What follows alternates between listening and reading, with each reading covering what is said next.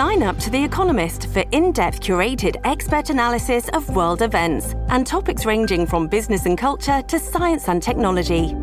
You'll get the weekly digital edition, online only articles, curated newsletters on politics, the markets, science, culture, and China, and full access to The Economist Podcast Plus. The Economist is independent journalism for independent thinking. Go to economist.com and get your first month free. This episode is brought to you by Shopify. Do you have a point of sale system you can trust, or is it a real POS? You need Shopify for retail. From accepting payments to managing inventory, Shopify POS has everything you need to sell in person. Go to shopify.com slash system, all lowercase, to take your retail business to the next level today. That's shopify.com slash system. Hello, everybody. This is Marshall Poe. I'm the editor of the New Books Network. NBN listeners like to read books and buy them. So we thought we'd tell you that right now, our friends at Princeton University Press are having a remarkable site wide sale. You can get 50% off books, including ebooks and audiobooks, with the code 50, F I F T Y, at checkout until May 31. You can save some real money on Princeton University Press books. I encourage you to go there and check it out. Welcome to the New Books Network. Hi, this is Lilly Goren with the New Books Network, the New Books in Political Science podcast. Today I'm joined by William Adler, who is the author of Engineering Expansion, the U.S. Army and Economic Development, 1787 to 1860. Um, and this is a fascinating and lovely read that was published by the University of Pennsylvania Press in 2022. 2021 2021 thank you. Um, and it is really interesting because it explains a lot about what was going on in the united states that nobody's really paid all that much attention to in terms of the role of the army as it was called then um, and economic expansion and sort of setting up the kind of industrialization that would follow. But I'm going to let William tell us all about this. I'd like to William welcome William Adler to the podcast and ask him to tell us a little bit about himself and how he came to this fascinating project. Thanks so much for having me on. It's a real pleasure. Um, and thank you for your kind words about the book and everything else. Um, I will uh, give you sort of the very brief biography and then and then sort of plow forward. Um, I'm uh, an associate professor of political science at Northeastern Illinois University in Chicago. Um, prior to that, I was uh, for two years uh, on a postdoc at Johns Hopkins, and I did my graduate work at the City University of New York Graduate Center. Um, and so this project actually originally grew out of my dissertation work um, uh, at, at, CUNY. Um, and the study was the whole time uh, uh of the U.S. Army's role in economic development. Um, and uh, uh, what got me interested originally in these questions um, was, um, uh, I guess you could call it my uh, frustration at some of the readings I did when I was a graduate student um, in the field of American political development specifically, but sort of more broadly about how we talk about early America. Um, as kind of this uh, uh, almost nomadic, rootless, stateless place, the Wild West, um, where people just went and made their fortunes and staked out the frontier, and in the scholarly literature, where there was no apparent state visible to the average American. Um, and obviously, uh, um, one place I picked up on this was reading Stephen Skowronek's classic book on building the new American state, um, where he focuses mostly, obviously, on developments in the late 19th, early 20th centuries. Um, but uh, um, in the uh, first chapter of the book, kind of talks about well, what came before this? Well, before this was this state of courts and parties in which the courts adjudicated uh, uh, judicial functions um, and the parties handled routine economic distribution tasks and that's all there was. And the federal government did a couple of things well, but not much. It was very small. There was a tiny little army. It didn't do a whole lot, and we can kind of move on now. Um, and I was always kind of struck by this as being extremely incongruous just from having read a little bit about what happened in early America. It didn't kind of jibe with what I thought, uh, uh, according to the things in history that I had read, actually occurred. And so that's what kind of got me down this road of, well, what did really happen? And let's think a little bit more about uh, uh how to understand that. And you go through this book and it's it's a it's a really systematic study of the role of the army um, as it existed, you know, from the time of the Constitution moving out of the Articles of Confederation to the Civil War. So we have this new republic um, that's gone through two constitutions, and the army exists. Um, but you also talk about this in terms of understanding how we don't think about the army in particular ways that it operated during this time. Can you explain a little bit about how you started to think about the role of the army within the economic republic in particular?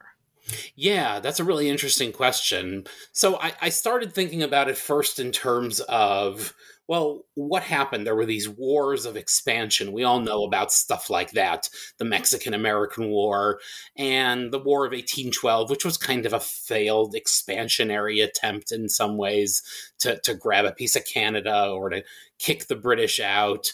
Um, and it's been perceived in different ways, obviously. And then there were all these Native American tribes that were here that over time we got rid of um, the U.S. military got rid of them, uh, and somehow, right? So this must have all happened somewhere, somehow. Um, and so, who was controlling all this, and how was it happening, and what were the politics of this? And then, as I was looking at it and starting to think about the different sort of categories of what the army might have done here, it it started to become clear to me that one of the central themes of what the army was doing was doing things that were designed in some ways to affect the course of economic development. Um, and so the creation of, for example, the Army Corps of Engineers and then the attendant Army Topographical Corps of Engineers that was spun off from it for a, a big chunk of this time period that I'm looking at um, are efforts at taking engineering expertise that didn't really exist in any other forms in early America and using them to create opportunities uh, to, to you know build roads or, or help build the railroads to clear rivers for commerce. And nobody made any bones about this. It was really explicit in the way politicians presidents the secretary of war and other people within the military command structure talked about all these things, that they were doing it for economic purposes. And then it became clear to me well, all of this has economic effects. Simply expanding your territory has an economic effect. Thinking about the types of of uh, a trade that the U.S. was going to be engaged in, um, thinking about what it would mean to have this continental nation and how we got to that point, obviously meant we had done something to, to make this happen. Um, and not to portray it kind of as all you know linear oh this is all you know shooting upwards and it was always like that the whole time. Obviously it's not that simple of a story um, but but there's a lot going on there that I, I felt like this required a lot more careful examination. And and you do this careful examination and and one of the first things that you talk about is you sort of position the um, the sort of management of the new republic as either central in Washington D.C. and along the east, or on the periphery, which is where the army seems to have more responsibility and more traction. Um, can you explain about how we should sort of conceptualize this kind of center and periphery with the role of the army? Yeah. So so I basically um, very early in the book draw that distinction that you just mentioned between what's going on in the state of the center versus the state of the periphery. And I don't think it's a clear d- dividing line between the two. Um, but basically, you can conceive of the state of the center as the established population, populated areas of the country, beginning obviously on the eastern coast, and then as the nation expands and settlement moves further westward, that state of the center kind of grows and follows with it. And the state of the periphery are those areas near and out towards the frontier where what's happening is all new. Um, and in particular, thinking about who controlled what was going on in those regions, I think is where uh, the book gets some of its traction from, is that the army obviously is important in what's going on in the center of the nation and, and does a lot of important work. But on the periphery, the army is everywhere. Nothing happens without it. Um, you know, you think about something like uh, the the post office, which Richard John and others have shown was hugely important to the development of uh, a national consciousness and um, uh, uh, the first communications network that made possible the ability to communicate across long distances and how vital that was for the republic in its early years. Um, in the center, it happened, but on the frontier, it's utterly impossible without the army's forts, the army protecting the roads, all of that. The mail is often literally delivered at the forts out there. Um, all of it is impossible without that infrastructure in existence. And importantly, because of the fact that there's no congressional representation of those new territories yet, they don't have a voice in governance. And the people who are in charge of the government certainly they have interests and things they care about on the frontier, but kind of those routine day to day questions simply kind of are left to the army to figure out on their own. And so the army ends up with this enormous amount of latitude to do what it will uh, out out in the peripheral regions. And one of the things that I thought was really interesting in the way that you talk about sort of the role of the army um, in general is that it isn't an elected representative. Um, and we have this new form of government with, uh, you know, with sort of elected representatives in a form of democracy. And yet here's the army making all kinds of decisions in all kinds of ways without necessarily having any like basis. Is that yeah. correct? yeah. You know, I, I, think to a large degree it is. Um, for example, even to the extent the congressional committees that on military affairs that existed in this period of time, even to the extent that they were interested in what the army was doing, and and they certainly were at many times. Um, you know, first of all, we all know there are certain things that Congress just isn't going to be able to to deal with all the details of every single thing, but in particular for the military budgets they didn't line item almost anything. Instead, they just gave lump sums and said, here's the amount for the Army Corps of Engineers this year. And that was it. Um, here's the amount for the Army Topographical Corps of Engineers this year. And that was it. And sometimes the budgets went up and sometimes they went down. And so there were, you know, debates about those sorts of things in Congress. But with, except for the very most high profile issues, um, they just weren't that interested in the details of what was going on on the periphery. Um, forts are being built here or there. Should we build the forts in a line? Should we build them expanding westward? There were a lot of issues involved, and none of those were Congress's responsibility in any meaningful way. Um, the Secretary of War made a lot of these decisions, or Army bureaucrats in the engineering corps made these decisions. And one of the reasons for that also was the fact that the men who ran the bureaus within the War Department stayed for incredibly long periods of time in their jobs. Um, literally decade upon decade in some cases. So, for example, one of the men that I focus on a lot, John J. Abert, who was the head of the Army Topographical Corps of Engineers, served in that job um, from 1829 to 1861. I mean, that's just absolutely astonishing. You know, you talk about like someone like J. Edgar Hoover or something by comparison. Um, and before that, of course, by the way, it's worth noting he was the deputy to the person who started the Topographical Corps of Engineers. So he was there for virtually its entire existence as as a bureau. Um, and and it was true in many of these other areas as well. And so they had this enormous latitude because members of Congress, certainly in that period of time in general, did not stay anywhere near that length of time. And so Congress often just kind of deferred to those bureaucrats to decide on their own a lot of the details of these policies. And I mean, I found that really interesting as well because the, the, you find some of these guys, and they're all guys who have been in some office for like 30 years. And you're like, how does that happen before also the civil service? Um, and, and so you're like, huh, that's interesting.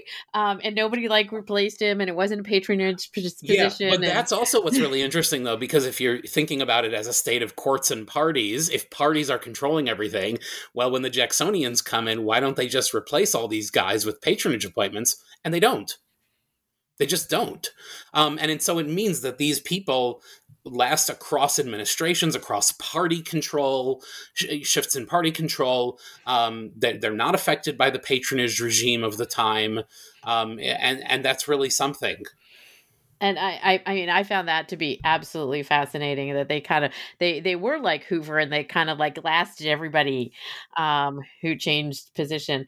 And you talk about the fact that like the Secretary of War and and the secretaries of the army have all of this power um, that we don't really think about them having in a kind of institutional sense because they're you know they're supposed to take their orders from the president blah blah blah blah blah um, but you articulate in the book and in the research that they were the ones who are making all these decisions who are figuring out how the the army is going to operate where it's going to build forts as you say what kind of forts you know how they're going to position and understand the land. They start surveying as you say the natural resources.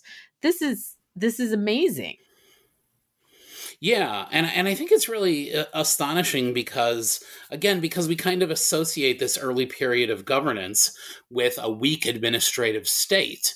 Um, and we kind of generally think of the administrative state only coming into being you know, mostly in the progressive era, the New Deal. Um, and maybe if you want to really push the issue, you know, you see glimpses of it emerging during the Civil War when the American state has to suddenly expand in a vast way to deal with the the, the pressures of the war. Um, and I find, I think that that a lot of this really begins a lot earlier. That you see the glimmers of it in the War Department first, before you see it anywhere else in this period that I'm thinking of. Um, and it comes from the Secretary of War. It comes from the commanding general of the army. It comes from the heads of these bureaus within the War Department who outlast the Secretary of War by, again, by decades upon decades. Um, and also, we should note, in terms of uh, uh, coercive army activities, from the officers in the field who, you know, are making on the spot decisions about what they should do, often in direct violation of their orders. Um, but even when they're not directly violating their orders, they just have this vast discretion because they're so far removed from Washington, D.C., from the men who actually control them. They can send a letter back. And by the time they, that letter gets there, they're finally receiving the response to the last letter that they sent. Um, that you know until the invention of the telegraph you know the, and even then the, there weren't telegraph lines all the way out to these peripheral regions when they were fighting the war in mexico or whatnot. There's an extraordinary amount of, of, of flexibility for these officers on the ground. And so just one example you know andrew jackson on two separate occasions when he was still a general in the army on two separate occasions invades and conquers florida from the spanish with absolutely no authorization. And in fact, the second time around, the Secretary of War, who at the time was James Monroe, wrote Jackson to say, under no circumstances are you allowed to go back into Florida. And Jackson just does it anyway. And then afterwards, Monroe and the Madison administration are kind of like, okay, I guess maybe we can negotiate a treaty and try to take Florida from the Spanish since you're already there. Um, and it's kind of, you know, the, the tail leading the horse kind of situation. And and I wanted to ask you because you talk about the fact that the army's coercive power is really an important dynamic in understanding its role in this this sort of peripheral area of the United States that is being developed where Native Americans are being pushed out of land that they had been living on. Um, and and to some degree there's also you know our understanding of what the role of the military is which is to be coercive, to use force. Um, and can you explain how the army works as a coercive agent in this period of time, both in peace and in war? Yeah, so the army does a whole bunch of different things in terms of coercion in this time. Um, obviously, territorial expansion, that's the big one, and the Mexican American War. The wars against Native American tribes, and I think we properly should categorize them as wars against sovereign entities even before the removal policy was officially put in place by the Jackson administration, there are dozens and dozens of these um, efforts at either pushing out native tribes or white settlers go out there and then the army kind of shows up and says, okay, well, the natives have got to leave now because the white settlers have come, it's now ours. Um, or uh, uh, you know, they, are negotiating a treaty, and they send someone, uh, you know, one of the agents of the Indian office, and uh, oh look, there just happens to be a brigade of uh, of soldiers standing there for no particular reason whatsoever. We're not threatening you. We're just kind of standing around here, reminding you that we exist and could threaten you if we wanted to. Um, and it's kind of the backdrop to all of this. Um, the army also um, builds this system of forts across the nation uh, eventually, which supports its efforts in doing all the other things that it's involved in.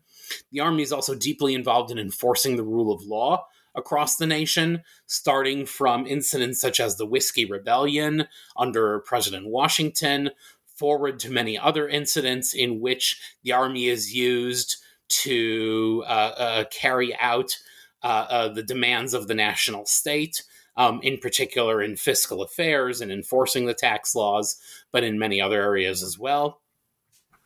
Um, and and the removal of native tribes, as I mentioned, um, and and so the army is used those ways um, in in kind of what are the the traditional coercive functions uh, uh of any military. Um, but again, something that I think we don't talk about enough, um, in when we talk about how the American state operates. This episode is brought to you by Shopify. Do you have a point of sale system you can trust, or is it a real POS? You need Shopify for retail. From accepting payments to managing inventory, Shopify POS has everything you need to sell in person. Go to shopify.com/system all lowercase to take your retail business to the next level today. That's shopify.com/system. And and so that's sort of the groundwork of chapter 1. In chapter 2 you talk about an interesting construction, the army's socioeconomic role, which again is not usually what we give to the army as a role that we think about them having. Um, but this really has a key component to the sort of basis for rapid industrialization that transpires in the United States, where we start mining um, natural resources, where the railroad tracks end up going. Um, can you explain what it is that the Army has with regard to this socioeconomic role? Yeah, um, you laid out some of it there already, but uh, but basically, um, these are kind of all the the other actions that the army is involved in, the non-coercive side uh, of what the army is doing in this period. Um, the Army Corps of Engineers, first of all, we should note, is for many decades the only engineering school in the nation. Um, and even when the private engineering academies start to open up, um, they're very small at first.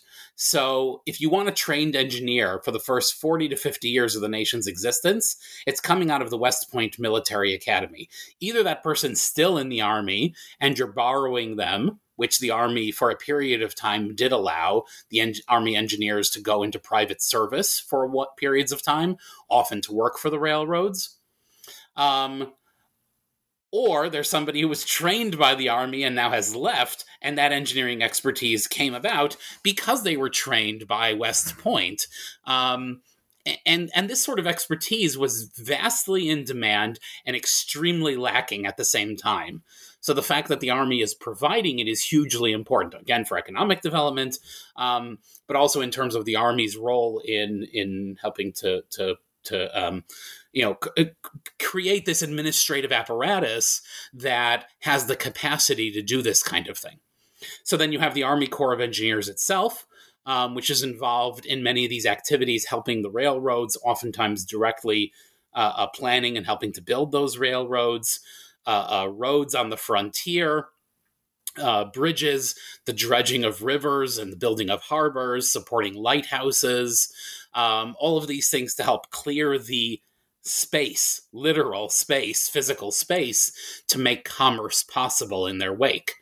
Um, and then the Army Topographical Corps of Engineers, which is spun off from it in the 1820s, um, which focuses primarily on surveys surveys of the frontier, surveys of the West, um, but also surveys of potential natural resources.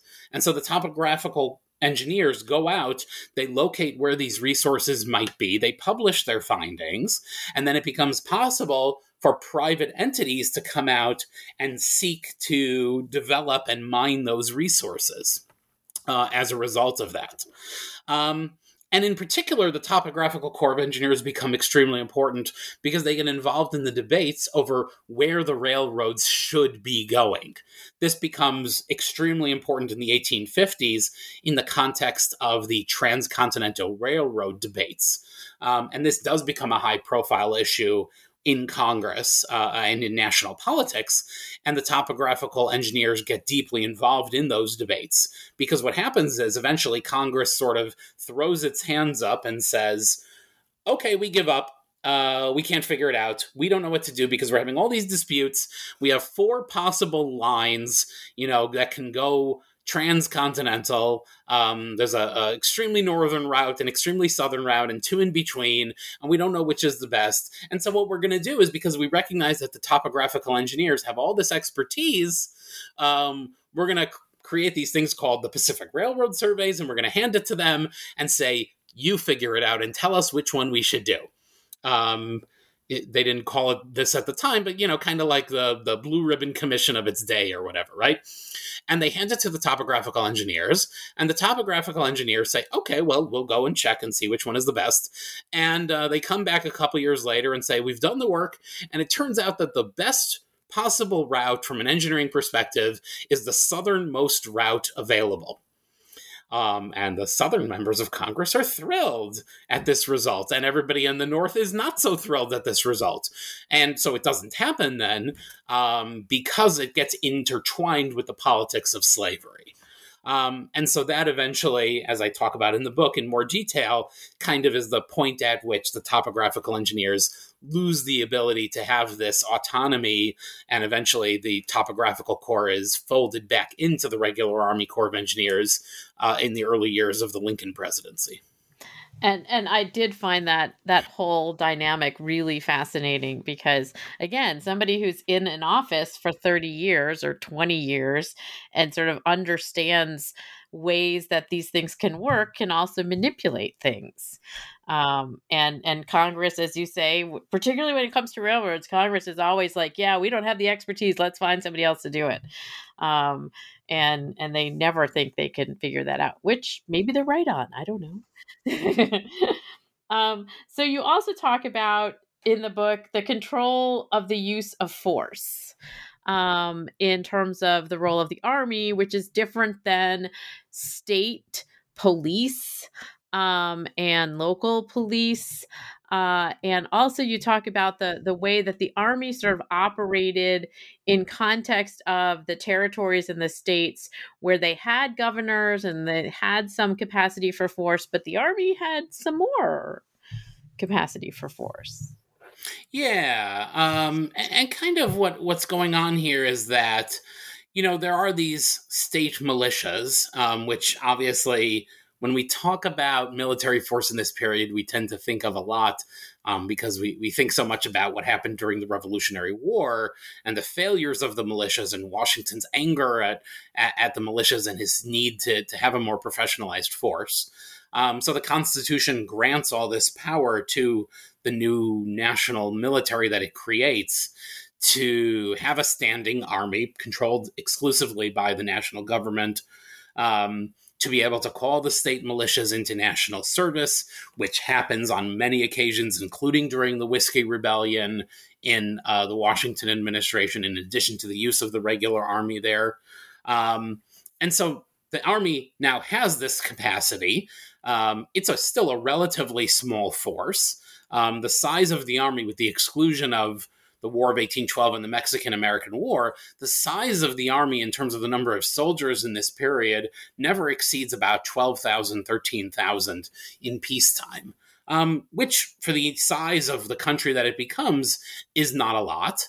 Um, but those soldiers are sent to where they are needed during those occasions when force is required, such as battles against native tribes. You know, I think of the Seminole Wars, of which there were several, and at one point, three quarters of all the soldiers in the army are stationed in Florida fighting the Seminoles.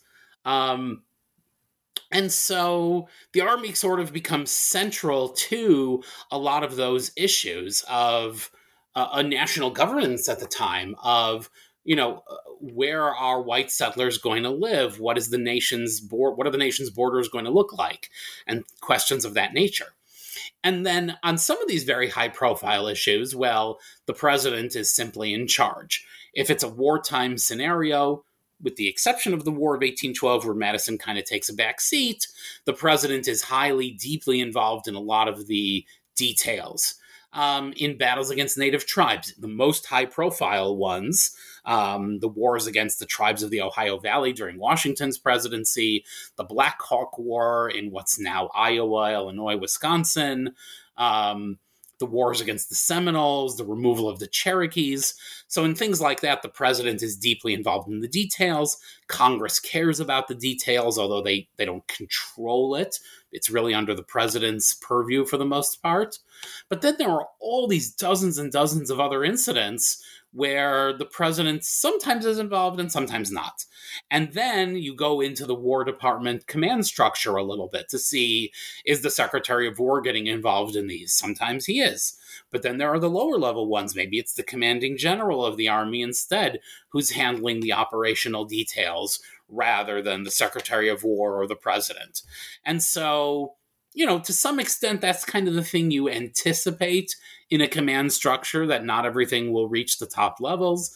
By the same token, a lot of times important decisions are just happening, and then the people in Washington are just sort of taking them as a fait accompli. Uh, okay, well, I guess that's what we're doing um, because uh, it's already done. So that's the way it's going to be. Um, but it really varies because the the closer to the center you get, the easier it is for the officials in Washington to control what the troops are doing, um, and the, the the further away you get, the harder it becomes. And and so it really is this question of not having quick communication as well that mm-hmm. that sort of defines the capacity of people who are further in the periphery to be able to act more autonomously in this right. regard. Absolutely.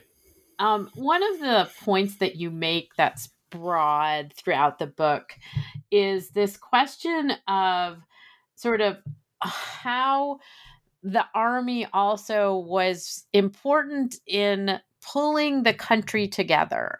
Um, it is it's a far flung country as the the Western expansion transpires, and as there's the implementation of a new constitutional structure, and nobody exactly knows how everything works. Um, and the army, as you argue, sort of is trying to make sure that the West, I think I, I wrote this down, West is attached to the rest of the Union, the rest of the country. Can you explain how that is something to think about conceptually as well as like on the ground? Yeah, definitely. It, it's really interesting to me because uh, we we kind of the way we sometimes tell the story about the Civil War and the breakup of the country is there are these moments of compromise, the Missouri Compromise, and then the Compromise of 1850, and then the debates over Kansas, Nebraska, and then eventually that leads down the road that eventually takes us to secession. Um, but the truth of the matter is that there were constant secessionist threats throughout this period. Um, the, they waxed and waned, obviously, uh, but there are all these times when uh, um, states or parts of the country say, okay, we're done here. Um, and in many of those instances, the army is brought in to hold the nation together. Um, so, take for example the nullification debates with South Carolina and the tariff under Jackson. Um, so, this is something that I think is relatively well known. But what's not relatively well known is that Jackson's proclamation to South Carolina that eventually convinced them to give up it threatened military force against South Carolina if they didn't turn back from their nullification attempt. Um, and the threat was very real nobody doubted that Jackson would come down there with a force and conquer South Carolina if he needed to. Um, and, there are all these other moments where the, the Federalists in the Northeast during the War of 1812, when it's not going well, form a secessionist effort. Uh, when Louisiana is first brought in after the Louisiana Purchase, it's not clear that the U.S. is going to be able to hold on to these regions. Um, there are these secessionist threats, but also just the possibility of things spiraling off into multiple little countries, um, which was a real threat Hamilton discussed in the Federalist Papers, I think like six, seven, and eight or something. Um, and, and it's a very real threat that they're very much aware of that if you have these peripheral regions that are far away and difficult to communicate with, how do you hold them into the Union? Uh, uh, without using extraordinary force all the time, which isn't obviously very realistic. Um, but then again, sometimes the threat of force or the the knitting together of the country through commerce and trade or through the construction of a network of roads and forts and railroads um, helps keep things in line. Um, and the army is all over those details. Before you started this project, did you have a great deep background in the history of the Army of the United States? um no. I did not. Um, i knew a little. I knew a little about some of the conflicts and i knew a little about some of the presidencies. Um, and uh, um, uh, not not at anywhere near the level of detail I now have. Um, certainly, as as you know, any research project goes, um, where by the end you're swimming in details um, that nobody except you could possibly care about. Um, uh, I think somewhere in the book I cite this thing where I, was sitting at the National Archives one day as I was doing some of the research for this, and I came across a letter written from Vice President Aaron Burr to the Secretary of War, Henry Dearborn. And I'm just kind of staring at this thing for a while, going, why is Aaron Burr writing to the Secretary of War? And it turned out that he had some questions about floating batteries in the harbor of New York that he wanted to discuss. And I think I stuck this in a footnote somewhere in the book, and it was just kind of this I don't really know what's going on here. As far as I know, Aaron Burr has never shown up in any other meaningful way in any discussion of the Army. Uh, but here he is talking about floating batteries in the harbor of New York. And uh, if somebody wants to turn this footnote into an article, that would be great but I'm not. But you know, all these little things that pop up. So uh, no, certainly I was not.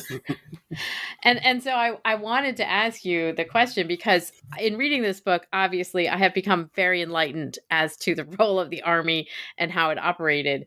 But I was also surprised periodically by some of the things that it did. So I wanted to ask you, what was the most surprising besides Aaron Burr writing this letter to Dearborn about batteries in the New York Harbor.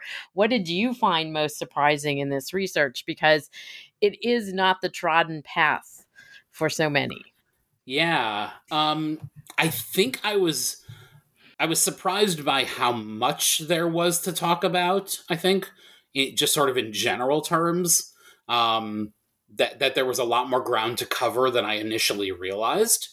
Um, in, in terms of kind of specific things that happened, I think I was most shocked when I came to the realization that there were these men who ran these bureaucracies for multiple decades at a time, and that it was considered totally normal that, for example, the guy who ran the commissary general's office did it for 42 years or whatever. Um, or that the head of the topographical corps was there for 32 years, or that the quartermaster general was a guy who ran the office for 40 years. And this was considered totally commonplace and unremarkable, in fact. To literally nobody remarked on it. I had to do the calculations. And and uh, you know that it, it just it, it, totally stunned me, um, and that was one of the things that sort of really shaped my thinking about what was going on here. Was if this is literally unremarkable, then what does that mean for the way that the army was run here? And the way all the political actors involved responded to the incentives of having these people running these important bureaus for decades. And and so i i wanted to ask you one more question that um that you talk about throughout the book in terms of the army as as sort of instrumental in sort of contributing to the national collective good of the United States in this period. Um, and it prioritizes various economic decisions and outcomes that, as you say, were never really discussed. It just sort of does it because that's what they're doing. Um, but they operate as this kind of decision maker for economic outcomes in lots of ways, social as well, but particularly economic outcomes. Um, and how did that contribute to? sort of as you say in the book the sort of jump starting the industrialization that happens after the civil war right I, I think what's particularly interesting about all this is that you know it, it certainly was not a centrally planned centrally directed effort and again i want to emphasize clearly there were lots of debates over which parts of this should we do or should we not do. There were massive debates in American politics in this period about things like Henry Clay's proposed system of manufacturing across the country and Hamilton's plan of manufacturing and and paths not taken that might have changed the look of some of these. But even the people who opposed those most expansive efforts still wanted the army and agencies of the government to be building roads and helping with the railroads and dredging rivers and and and you know so Andrew Jackson is often for example seen as like an opponent of these internal improvements. Um, but the truth is the amount of spending that the federal government did on those projects grew during his administration. It's just that he turned more of it to the states that he wanted it to be in and less to the states that he didn't want it to be in. It was distributive politics, um, you know, so for, for, for his own supporters. Um, everybody liked the idea of governmental largesse helping them in some way.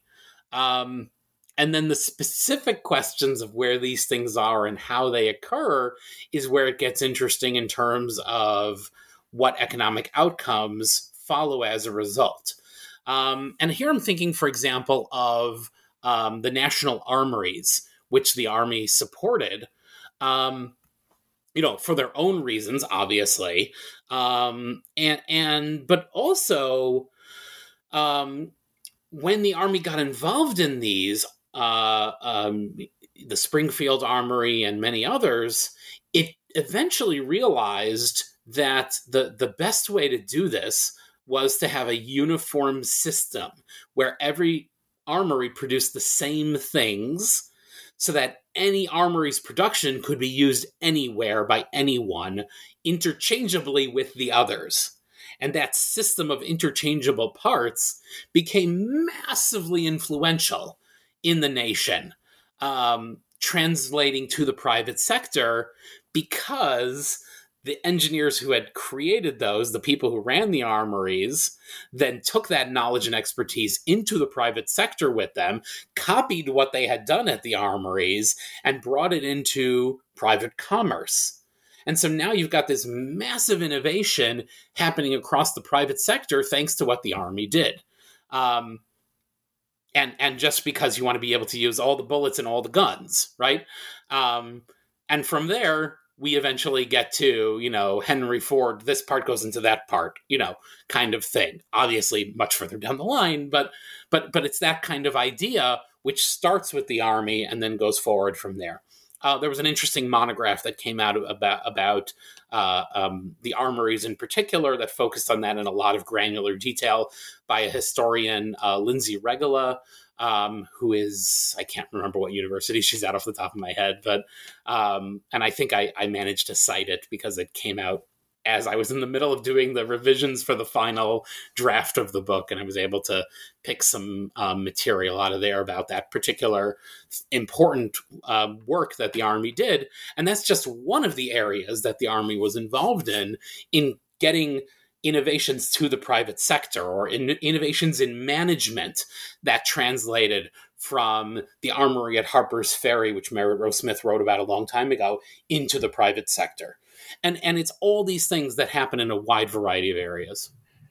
And so now that you're an expert on the United States Army before the Civil War, because you are, um, okay, what are you working on now, William? Oh boy, big question. Um, I have a couple things in the works. Um, one of which uh, I'm working on a project with Julia Azari at Marquette um, on uh, the vice presidency and vice presidential selection and uh, the role of the political parties in that process and what VP selection tells us about the parties and how parties have changed. Um, we've got a few different pieces of that that we're juggling up in the air right now. Um, and uh, a, a, couple of other potential projects that are kind of very much in uh, uh, embryonic stages. Let me phrase it that way. So I'm not quite ready for public consumption. Well, I hope when one of these one of these projects comes to fruition, you will come back on the new books and talk to me about it. Uh, I would love to. Thank you. It's been a pleasure to speak with William Adler today about engineering expansion, the U.S. Army and economic development, 1787 to 1860. This is published by University of Pennsylvania Press in 2021, and I believe it is available at the University of Pennsylvania Press website. Is there a brick and mortar store with an online presence to which you would like to give a shout out? oh man, um, I don't know who has the book. Um, I really need to to, to track it down.